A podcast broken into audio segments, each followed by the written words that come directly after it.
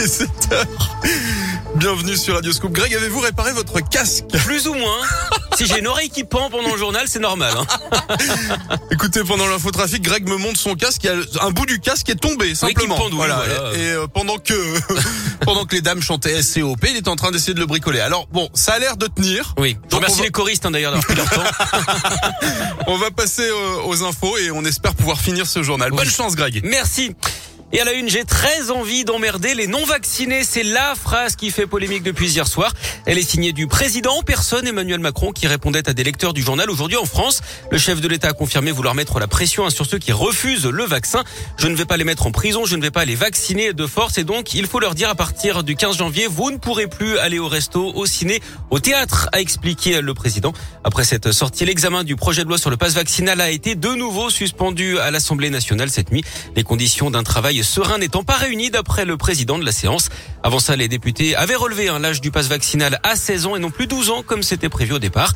A priori, seul le pass sanitaire sera demandé pour les 12-15 ans. C'est lui qui s'appliquera aux sorties scolaires ainsi qu'à l'ensemble des activités périscolaires et extrascolaires. Pendant ce temps, on a établi un nouveau record hier en France, 270 000 nouveaux cas de Covid, près de 3 000 nouvelles admissions en 24 heures dans les hôpitaux, même si les formes graves restent limitées d'après le ministre de la Santé. Chez nous, le taux d'incidence baisse mais reste très élevé. Plus de 1035 cas pour 100 000 habitants dans l'Euro, 971 en Isère et 795 dans l'Ain.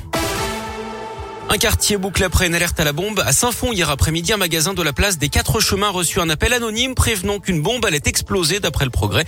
Les clients ont été évacués. Un périmètre de sécurité mis en place. Après vérification de la police, aucun explosif n'a été retrouvé. La circulation a été très perturbée hein, dans le centre-ville de Saint-Fond le temps de l'intervention. La ligne de bus 93 a, elle, été déviée. Les renforts de policiers se poursuivent sur la métropole de Lyon. En 2020, le ministère de l'Intérieur annonçait 300 agents supplémentaires sur trois ans. Deux tiers de ces effectifs sont déjà sur place. Ce matin, 74 nouveaux policiers prennent leurs fonctions. Ils ont été officiellement accueillis hier en présence du préfet. Une partie d'entre eux assureront des missions de police secours, les interventions d'urgence lorsqu'on appelle le 17. D'autres rejoindront les brigades anticriminalité ou des services d'investigation.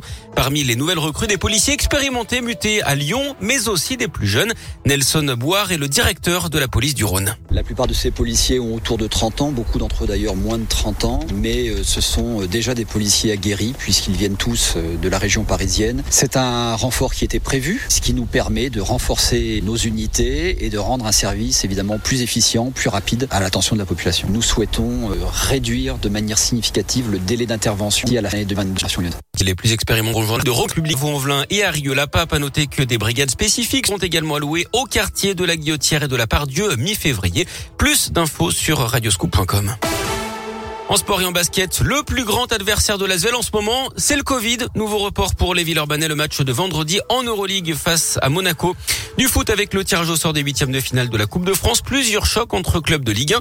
Lens qui a sorti Lille hier soir jouera contre Monaco. Assure également PSG Nice, Nantes, Brest et Marseille-Montpellier.